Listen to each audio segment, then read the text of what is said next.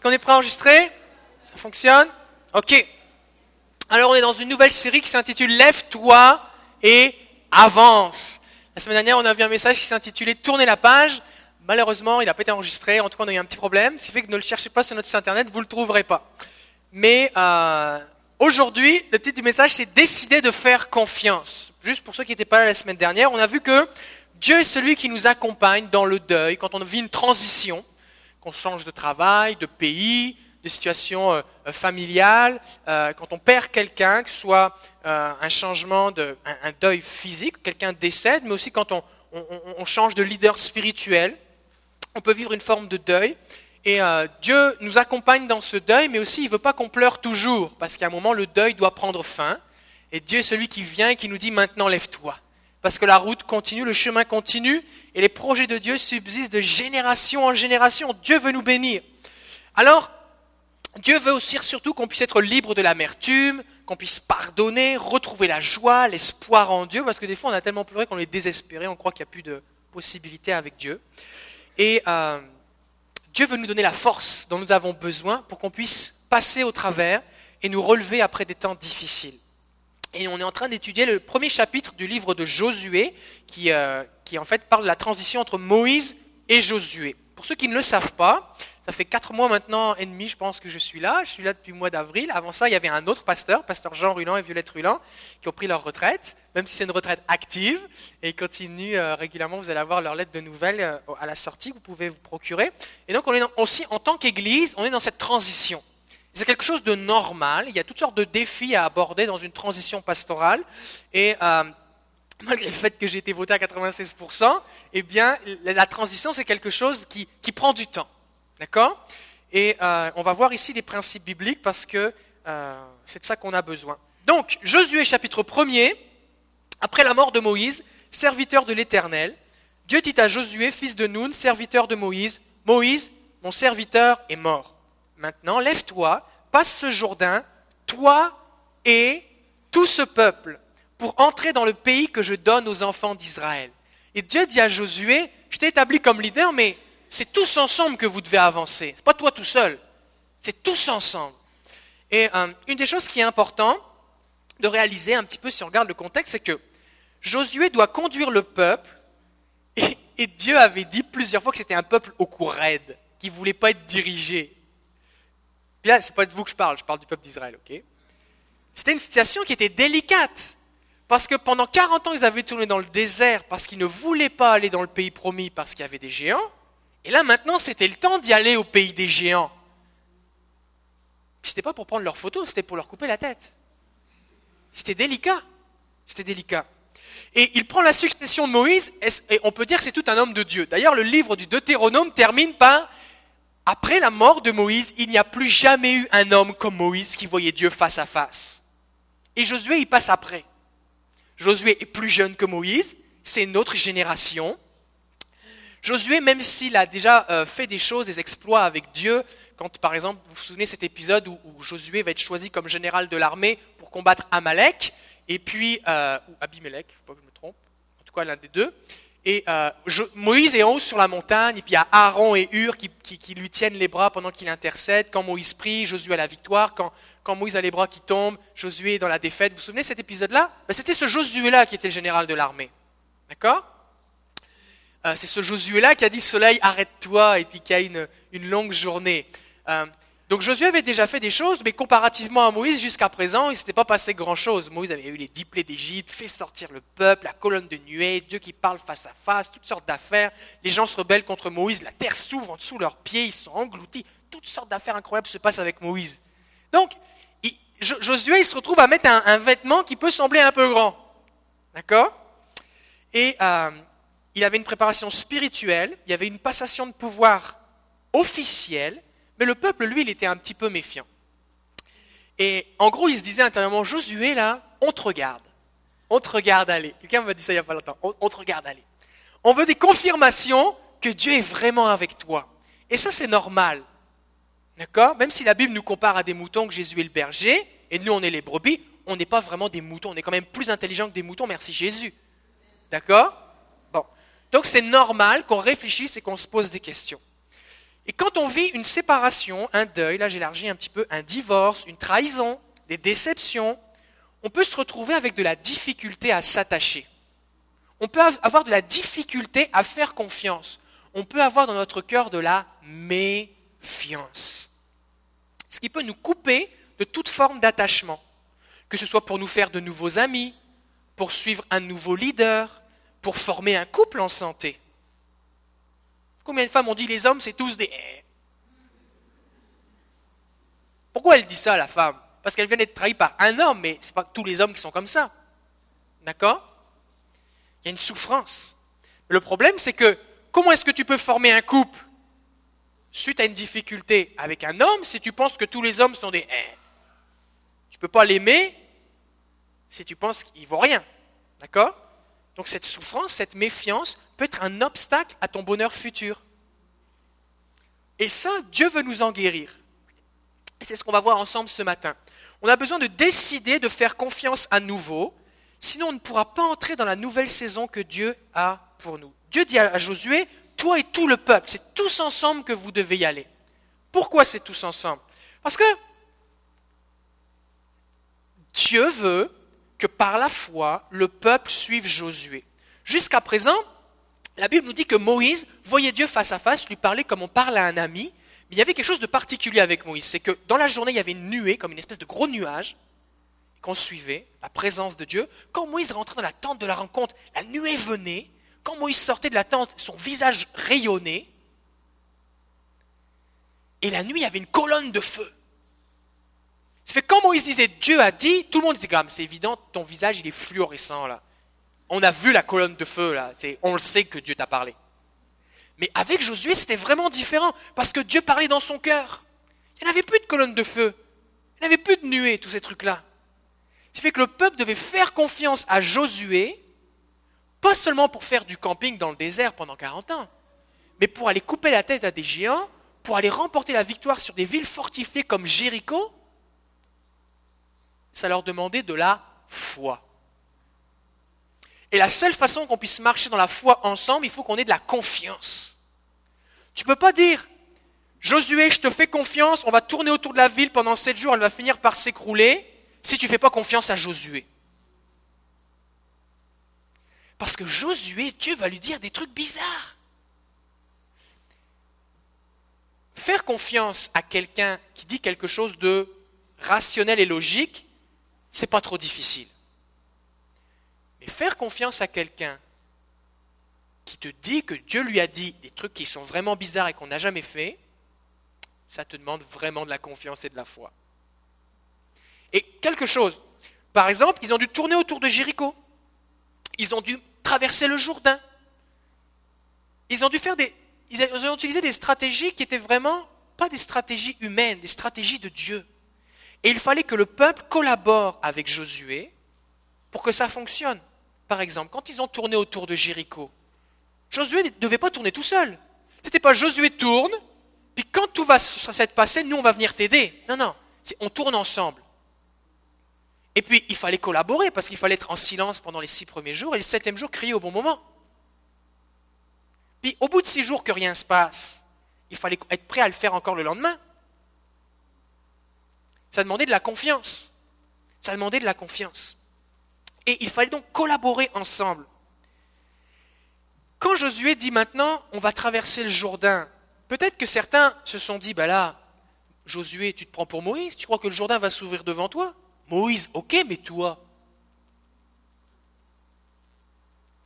Mais ce n'est pas Moïse qui a ouvert la mer, c'est Dieu. Pourquoi Dieu a ouvert la mer quand Moïse a prié? Parce que Moïse écoutait Dieu. Et de la même façon, Josué a écouté Dieu, alors Dieu a ouvert le Jourdain. D'accord? Donc, ce qu'on a besoin de suivre, on doit suivre celui que Dieu envoie car Dieu est avec lui. C'est ça qui est important. La question qu'on doit se poser, c'est qu'est-ce qui se passe ici? Et ça demande aussi de la foi pour suivre un nouveau leader spirituel. Ça demande aussi de la foi pour se dire, alors qu'on vit dans une nouvelle saison, Seigneur, est-ce que c'est bien la place de travail que tu as pour moi? Seigneur, est-ce que c'est la personne que tu as prévue pour moi? Seigneur, est-ce que ces amis, est-ce que c'est des gens qui vont me faire grandir en Jésus? Est-ce que cette église auquel je suis, en, train de visiter, il y en a peut-être ici, vous êtes là pour les premières fois, dites, est-ce que je vais m'attacher à cette église ou est-ce que je vais aller ailleurs? Vous êtes en train de magasiner? C'est correct. Vous avez besoin de vous poser la question, ok, est-ce que Dieu est ici? Parce que c'est Dieu que vous voulez écouter. Alors, Josué, lui, euh, non seulement il avait besoin de la collaboration du peuple, mais même à certains moments, le, peuple devait passer devant. Par exemple, quand ils ont traversé le Jourdain, dans Josué 3.13, ça nous dit que euh, dès que les sacrificateurs qui portent l'arche de l'Éternel, le Seigneur de toute la terre, ça c'est Dieu qui lui parle, poseront la plante des pieds dans les eaux du Jourdain, ils ont dû se mouiller les pieds, et Dieu dit alors, les eaux seront coupées, les eaux qui descendent d'en haut, et elles s'arrêteront en un monceau, comme un tas d'eau. Donc, écoutez bien, Josué va voir le peuple, il dit, voilà, Dieu m'a parlé, et il m'a dit quand vous allez mettre les pieds dans l'eau, le Jourdain va s'arrêter. Maintenant, ce n'est pas moi qui dois passer devant, c'est vous. C'est ça qui se passe.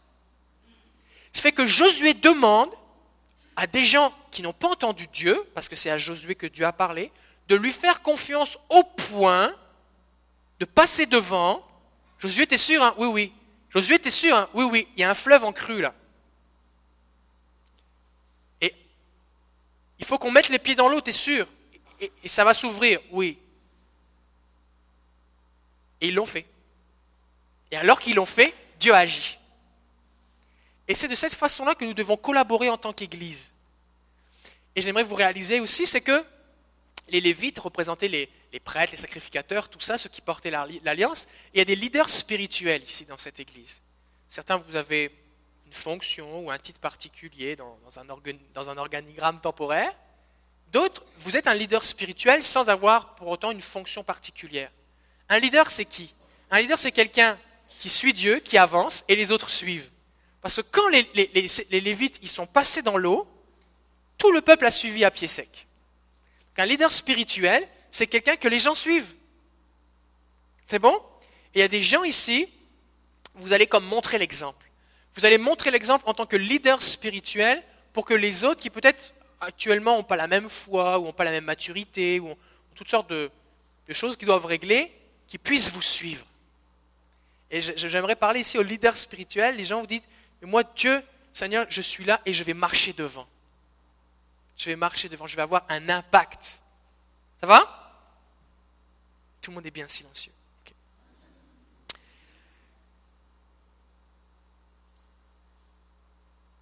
En fait, c'est ceux qui marchent devant en premier qui seront de facto, et ceux qui seront suivis qui seront de facto les leaders de l'Église. Pas ceux qui ont des titres, mais ceux qui avancent. Des fois, les gens disent Moi, je suis un leader de ceci, un leader de cela, mais ils n'avancent pas. Euh, les leaders, c'est ceux qui avancent.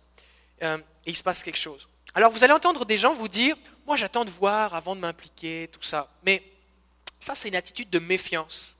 C'est le contraire de la confiance et de la foi. Mais j'appelle les leaders spirituels à des gens qui disent Oui, nous, on s'engage, on s'investit, on s'implique et on va de l'avant. J'aimerais vous dire, dites non à la méfiance. Qu'est-ce que c'est cette méfiance-là? C'est l'état, La définition du dictionnaire, c'est un état d'esprit de quelqu'un qui se tient sur ses gardes, pas sûr, face à quelqu'un d'autre ou à propos de quelque chose. La méfiance nous amène à rester en retrait. Vous pouvez avoir une attitude les bras croisés qui dit silencieusement Montre-nous de quoi tu es capable. La méfiance sabote, du verbe saboter, de façon passive les projets des leaders.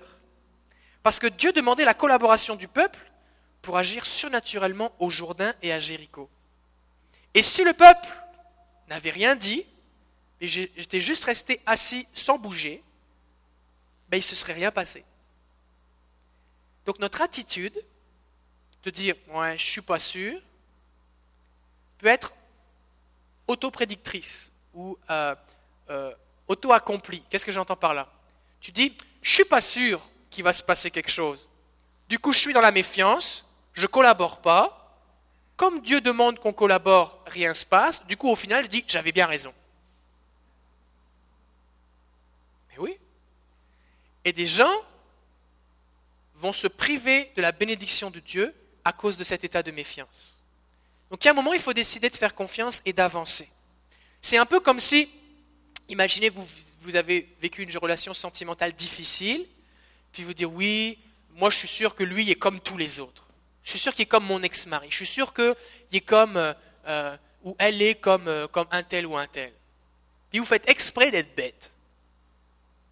Fait qu'au bout d'un moment, la personne, elle arrête un peu de s'intéresser à vous parce que vous êtes toujours bête. Et après ça, vous dites, j'avais bien raison, ils sont tous pareils.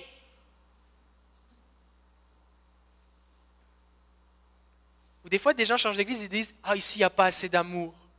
Puis ils sont, ils sont pas dans une attitude d'amour, ils sont dans une attitude de, méfiance. Puis elle dit, ah, je le savais, ici, ils sont comme dans les autres églises. Cette méfiance peut nous, peut nous, peut nous, peut nous empêcher de vivre ce que Dieu a pour nous. Et on doit en être libéré. Euh, il peut arriver que nous ne soyons pas conscients que nous avons cette attitude dans notre cœur. dit non, non, moi je pense, je pense que je suis correct. Alors on a besoin de demander au Saint-Esprit, Seigneur, montre-nous ce qui nous empêche de faire confiance. Qu'est-ce qu'on doit faire quand notre confiance a été trahie, brisée, perdue? Parce que les gens ne détruisent pas leur vie volontairement. Personne ne se lève un matin en disant Tiens, aujourd'hui, je vais prendre une attitude de cœur qui va m'empêcher d'être heureux, qui va m'empêcher de vivre la gloire de Dieu, qui va détruire ma vie. Personne ne dit ça. C'est la souffrance, des blessures, des choses qu'on a subies ou vécues qui nous amènent dans cet état d'esprit. Et certains ici, vous avez été blessés, trahis, euh, offensés de toutes sortes de façons, dans différents endroits, dans différentes circonstances de la vie. Premièrement, ça fait mal. Il faut reconnaître cette douleur et la, la, présenter à Dieu. Des fois, on a mal, mais on dit, mais ça va, à part ça, je suis correct. Mais il y a des conséquences. Il faut reconnaître cette douleur à Dieu et l'offrir au Seigneur. Quelqu'un qui était abandonné a plus de mal à faire confiance. Il arrive par exemple que des enfants euh, dont les parents ont divorcé ont plus de difficultés à faire confiance, à croire à ce que quelqu'un soit fidèle. Il arrive que quelqu'un qui est déménagé régulièrement, pour différentes raisons, et qui n'a jamais pu garder ses amis plus d'un an ou deux, ait de la difficulté à se faire des amis. Parce qu'ils disent de toute façon, comme je vais souffrir encore, quand je vais les perdre, ça ne vaut pas la peine. Puis la personne a la difficulté à s'attacher. Dieu est celui qui guérit les cœurs brisés. Et Dieu veut renouveler votre capacité à faire confiance à nouveau. Mais pour ça, il faut le reconnaître et abandonner la méfiance pour ne conserver qu'une sagesse saine. Qu'est-ce que j'entends par là? Parce que quand quelqu'un t'a trahi, Dieu ne demande pas, si tu es un homme de Dieu ou une femme de Dieu, à ce que tu fasses confiance à n'importe qui. Dieu ne veut pas que tu deviennes un niais, un innocent, quelqu'un de qui on va profiter. Quelqu'un qui, tu le téléphone va sonner, on va vous dire bonjour monsieur, je voudrais votre numéro d'assurance sociale. Oui, bien sûr, allez-y. Est-ce que vous voulez votre numéro de carte de crédit aussi? Je vais vous le donner. Dieu ne veut pas qu'on soit comme ça. Dieu ne veut pas fasse confiance à n'importe qui.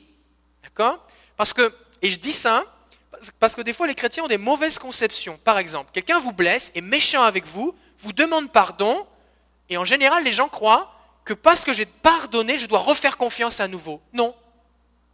Il y a une différence entre le pardon et la confiance. J'ai pardonné, ça veut dire quoi? Ça veut dire je ne veux plus te couper la tête. Je renonce à mon droit à la vengeance, je laisse Dieu me faire justice, je renonce à l'amertume, je ne vais pas ressasser dans ma tête toujours ah, ce qu'il m'a fait, si je le retrouve, je vais lui tordre le cou. C'est à ça que je renonce. Maintenant, faire confiance, c'est autre chose. Parce que des fois, Dieu va te demander de pardonner quelqu'un, qui n'est pas digne de confiance.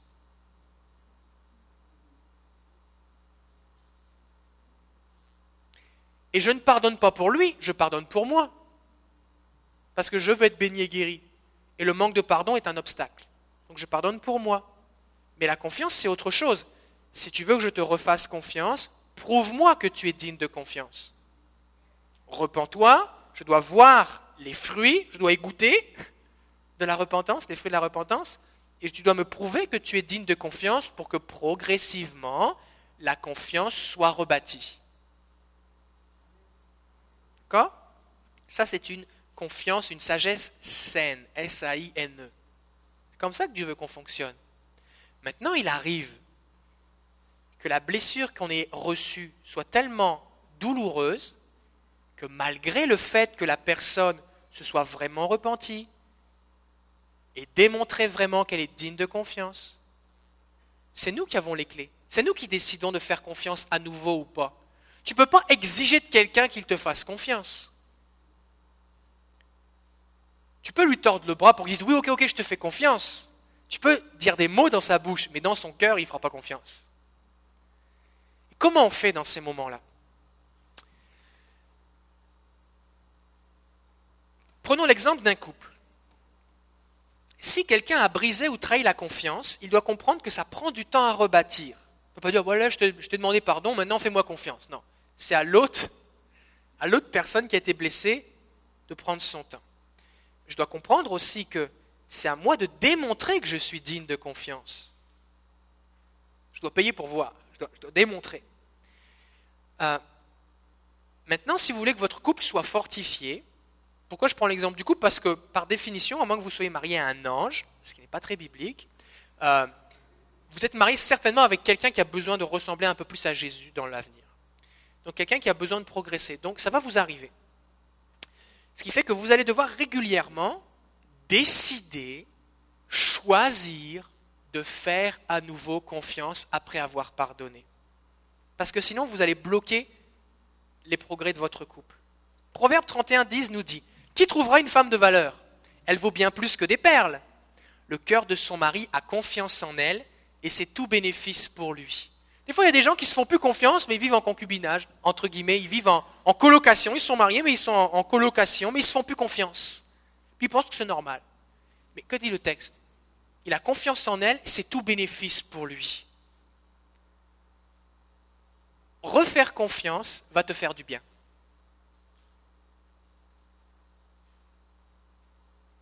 Il y a une bénédiction à faire confiance. Pas à n'importe qui, mais à faire confiance. C'est Dieu seul qui peut guérir mon cœur pour que je sois capable à nouveau de faire confiance. Et il ne, le fera pas sans mon accord. Je vais vous donner une image pour que vous puissiez comprendre. Comme ici, vous avez déjà utilisé un velcro, soit sur vos chaussures, un manteau d'hiver. Tout le monde ce que c'est qu'un velcro? Ok, bon. Quand tu achètes ton manteau d'hiver et qu'il est tout neuf, le velcro, là, des fois, il est difficile à enlever. Ça colle, c'est attaché, ok? D'ailleurs, en passant, c'est fait, ça a été inspiré des, observations sur les insectes. Il y a certains, certains insectes ou certaines plantes c'est comme ça qu'ils s'attachent un peu à n'importe quoi. Et c'est en étudiant ce que Dieu avait créé que les scientifiques ont créé le velcro. D'accord? Fin de la parenthèse. Donc ça colle très bien. C'est solide. Ça peut tenir tes chaussures dans l'espace. Quand il y a la, conquête sur la Lune, c'est ça avec ça qui refermait les combinaisons des, des spationautes, tout ça. Ça colle bien. Maintenant, ton manteau d'hiver, en dessous, tu mets un chandail en laine. Puis de temps en temps, le velcro de la fermeture, il vient s'agripper sur ton chandail en laine. Comment ça vous est déjà arrivé là? Bon, ça m'est déjà arrivé sur ma cravate. Ma cravate était finie parce que tout partit. Parce que ça, ça colle. Maintenant, le velcro, si tu le mets sur ton chandail en laine, il y a des petits morceaux de laine qui restent pognés dedans. Si tu le nettoies pas au bout d'un moment, il est tellement rempli de petits morceaux de, fibres de laine et de textile qu'il colle plus. Alors tu as deux possibilités. Soit tu jettes ton manteau d'hiver, soit tu enlèves tranquillement les petits morceaux de laine, les petits morceaux de coton qui sont accumulés dans le velcro, et il va retrouver sa capacité d'attachement. Eh bien, c'est ce que Dieu veut faire. Vous avez naturellement une capacité d'attachement, à faire confiance. Un enfant s'attache à ses parents, on n'a pas besoin de lui dire attache-toi à tes parents, il s'y attache. On a une capacité de s'attacher à Dieu, de faire des amis, tout ça. Maintenant, si on a été blessé, c'est un peu des choses qui viennent s'accumuler dans notre cœur.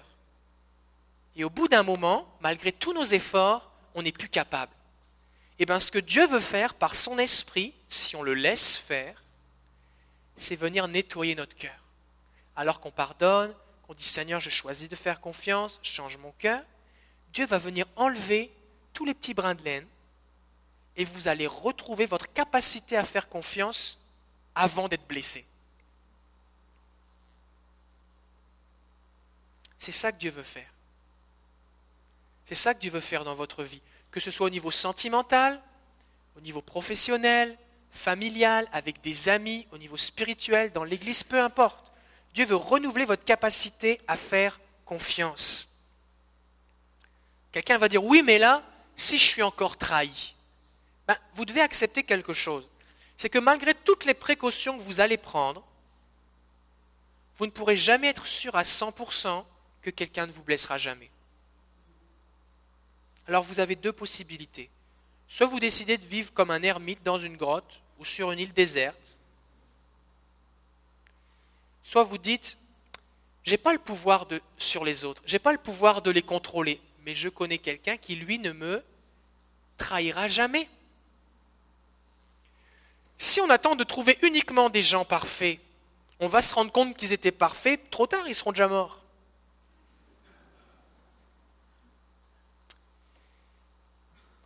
La Bible nous dit dans Proverbe 25, 19, une dent prête à se casser et un pied branlant, voilà ce qu'est le jour de la détresse, la confiance placée dans un traître. Dans un traître.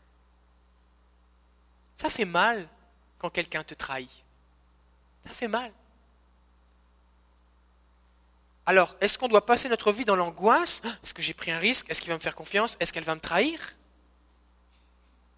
Jésus nous comprend. Psaume 41, 10, Même celui avec qui j'étais en paix, en qui j'avais confiance et qui mangeait mon pain, lève le talon contre moi. Et ce texte est repris dans les évangiles quand Judas va trahir Jésus juste après avoir pris le morceau dans le même plat que Jésus. Jésus nous comprend, il a été trahi aussi. Pourtant, Jésus a fait confiance. Jésus a fait confiance à Pierre. Comment Jésus était capable de faire confiance à cette gang de disciples? Eh bien parce que sa confiance à lui, elle était ultimement en Dieu. Et ma confiance, elle ne doit pas être placée dans les hommes, elle doit être placée en Dieu.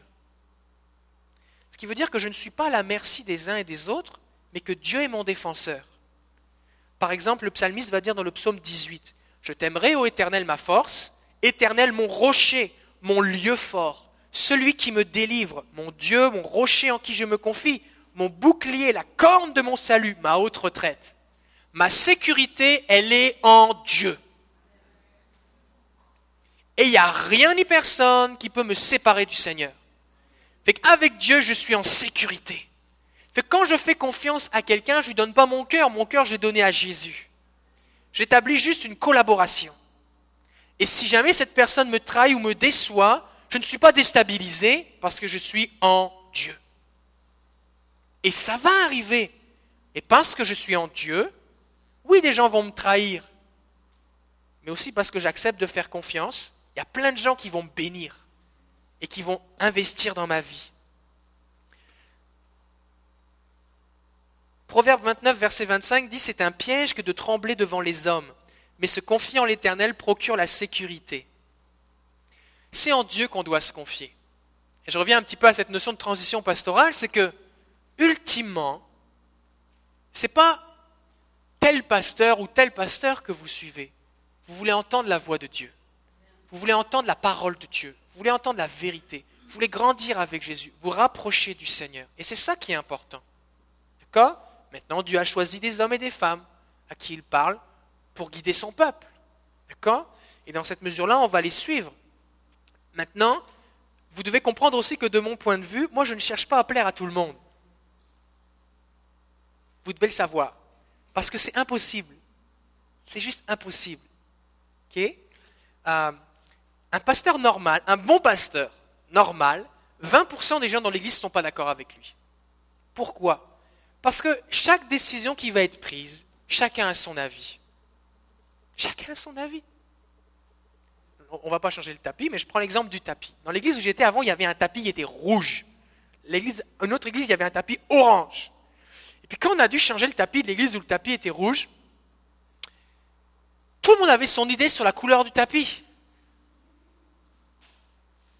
Et on a pris une décision avec l'équipe du comité d'administration d'un tapis qui avait plusieurs petites couleurs. Mais la réalité, c'est que il y a des gens qui auraient aimé ça avoir un tapis vert. Il y a des gens qui auraient aimé ça avoir un tapis noir, blanc. OK? Fait que des gens n'étaient pas d'accord. Mais c'est pas grave, c'est correct. Donc je m'attends à ce que vous ne soyez pas toujours d'accord avec moi. Ça n'empêchera pas de dormir. Et comprenez bien que si vous me dites, pasteur, je connais plusieurs personnes qui ne sont pas d'accord, c'est normal. Ce n'est pas un argument. D'accord? Euh, euh, qu'a fait le peuple avec Josué? Ils ont fait un pas de foi, ils ont suivi Josué, et ça nous dit qu'au bout de trois jours que Dieu parlait à Josué, tout ça, que Dieu lui avait dit Moïse est mort, maintenant lève-toi. Josué dit Ok, rassemblez-vous, on va traverser le Jourdain. Les gens se préparent, mais ils regardent. Il dit Oui, oui, on va te suivre, mais dans leur cœur, hmm, on n'est pas sûr. Et dans Josué 3.7, le jour de la traversée du Jourdain, Dieu dit à Josué, et il le dit seulement à Josué, Aujourd'hui, je commencerai à t'élever aux yeux de tout Israël, afin qu'ils sachent que je serai avec toi comme j'ai été avec Moïse. Dieu dit aujourd'hui, pourtant, Dieu avait dit à Moïse d'imposer les mains à Josué pour que tout le monde sache qu'il y avait comme une transmission, une passation de pouvoir.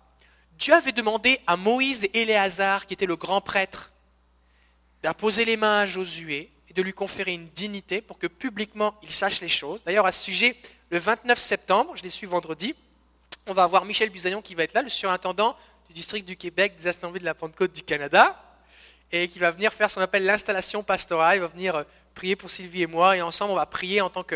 C'est comme, comme une petite cérémonie officielle pour dire voici maintenant, euh, on, avance ensemble.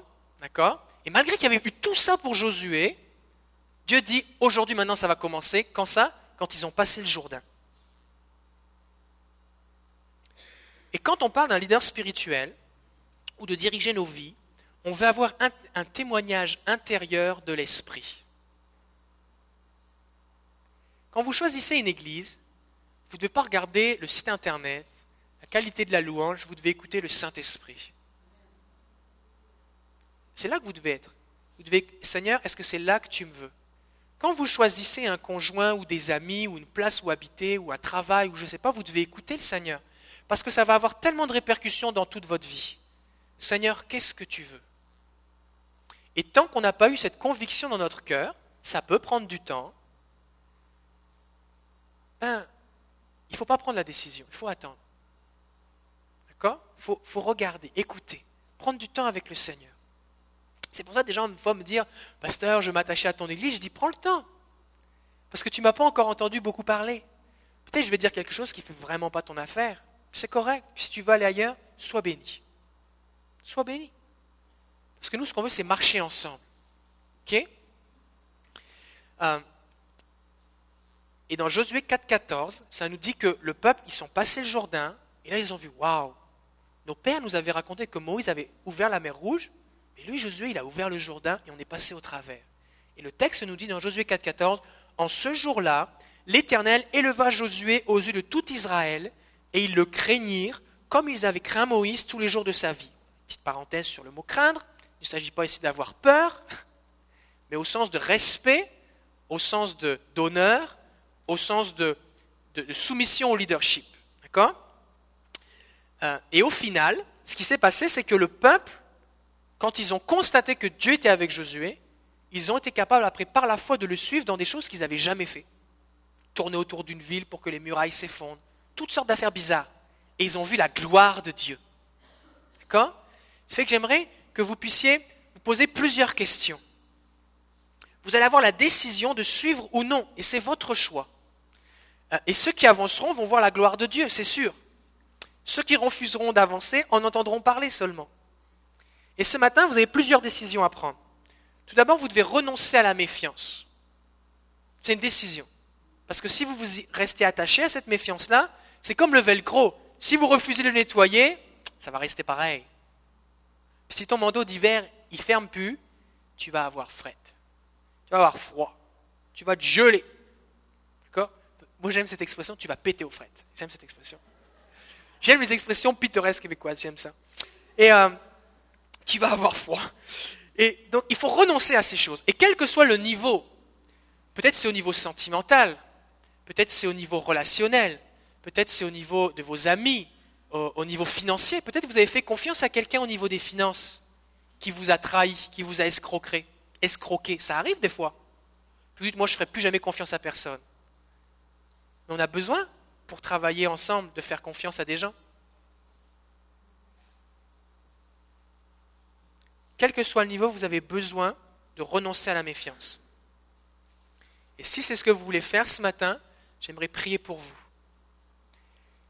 Si vous réalisez que, Seigneur, moi je ne veux pas rester dans la méfiance, mais j'ai des blessures, mon velcro là, il y en a des affaires dedans.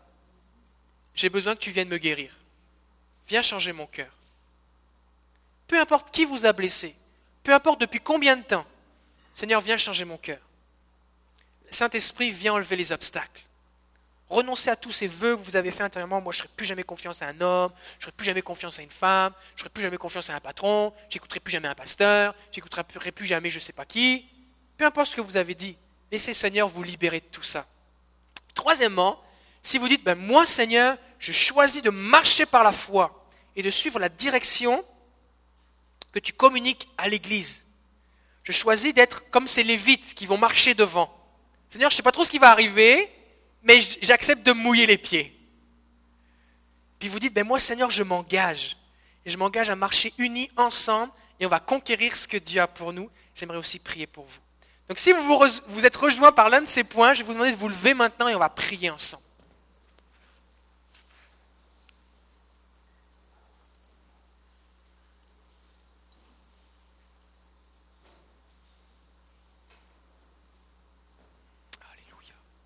Gloire à Jésus. Seigneur, nous te bénissons. Tu es vivant, Jésus. Et Seigneur, tu nous amènes dans toutes sortes d'aventures avec toi. Et ta parole nous dit que le juste vivra par la foi. Seigneur, il y a des moments où tu nous parles à nous, il y a des moments où tu parles à d'autres et nous devons les suivre. Comme tout à l'heure, on voyait que quand on bénit quelqu'un, c'est toi qu'on bénit en fait. Les lois du royaume sont tellement différentes de ce qu'on pense des fois avec notre intelligence. Alors Seigneur, nous voulons vivre tout ce que tu as prévu pour nous. Seigneur, tu vois chaque personne ici qui jusqu'à présent a vécu dans la méfiance, des fois depuis des années. Et je te prie maintenant pour qu'ils cessent d'être bloqués, qu'ils cessent d'être paralysés et de passer à côté de tout ce que tu as prévu pour eux. Je prie, Père, maintenant, alors qu'ils choisissent de renoncer à cette méfiance, que les chaînes tombent, que les pensées soient renouvelées par le Saint-Esprit. Je prie pour une capacité renouvelée maintenant à faire confiance.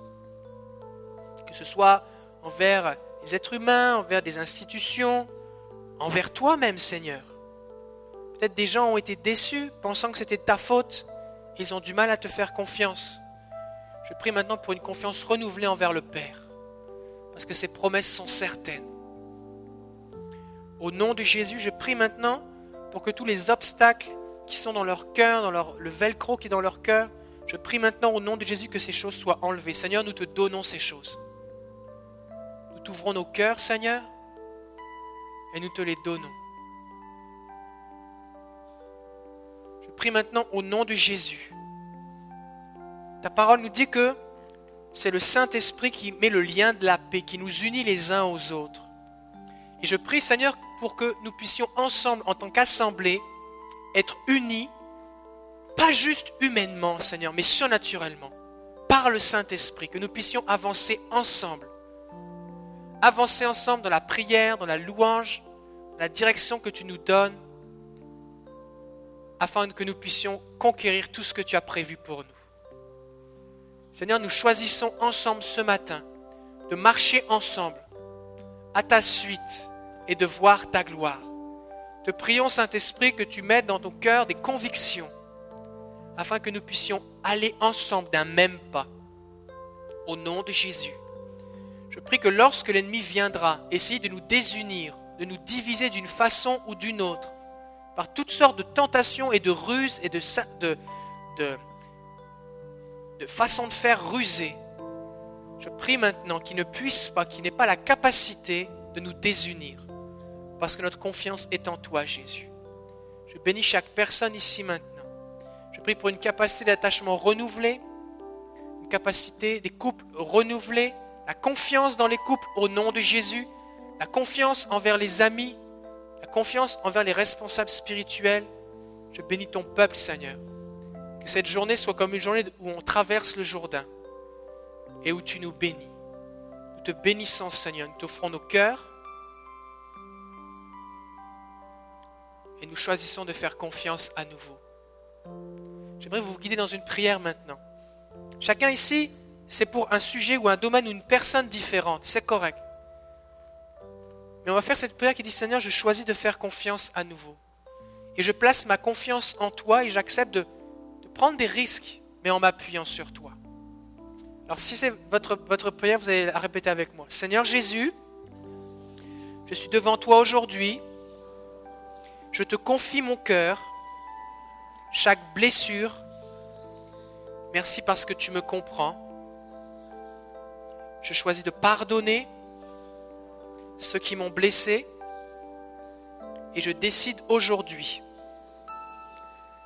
de ne pas rester dans la méfiance et je place toute ma confiance en toi. Je déclare ce matin que tu es ma sécurité, tu es ma haute retraite, tu es mon bouclier. Je choisis de faire à nouveau confiance à ceux qui m'entourent avec la sagesse que tu m'accordes.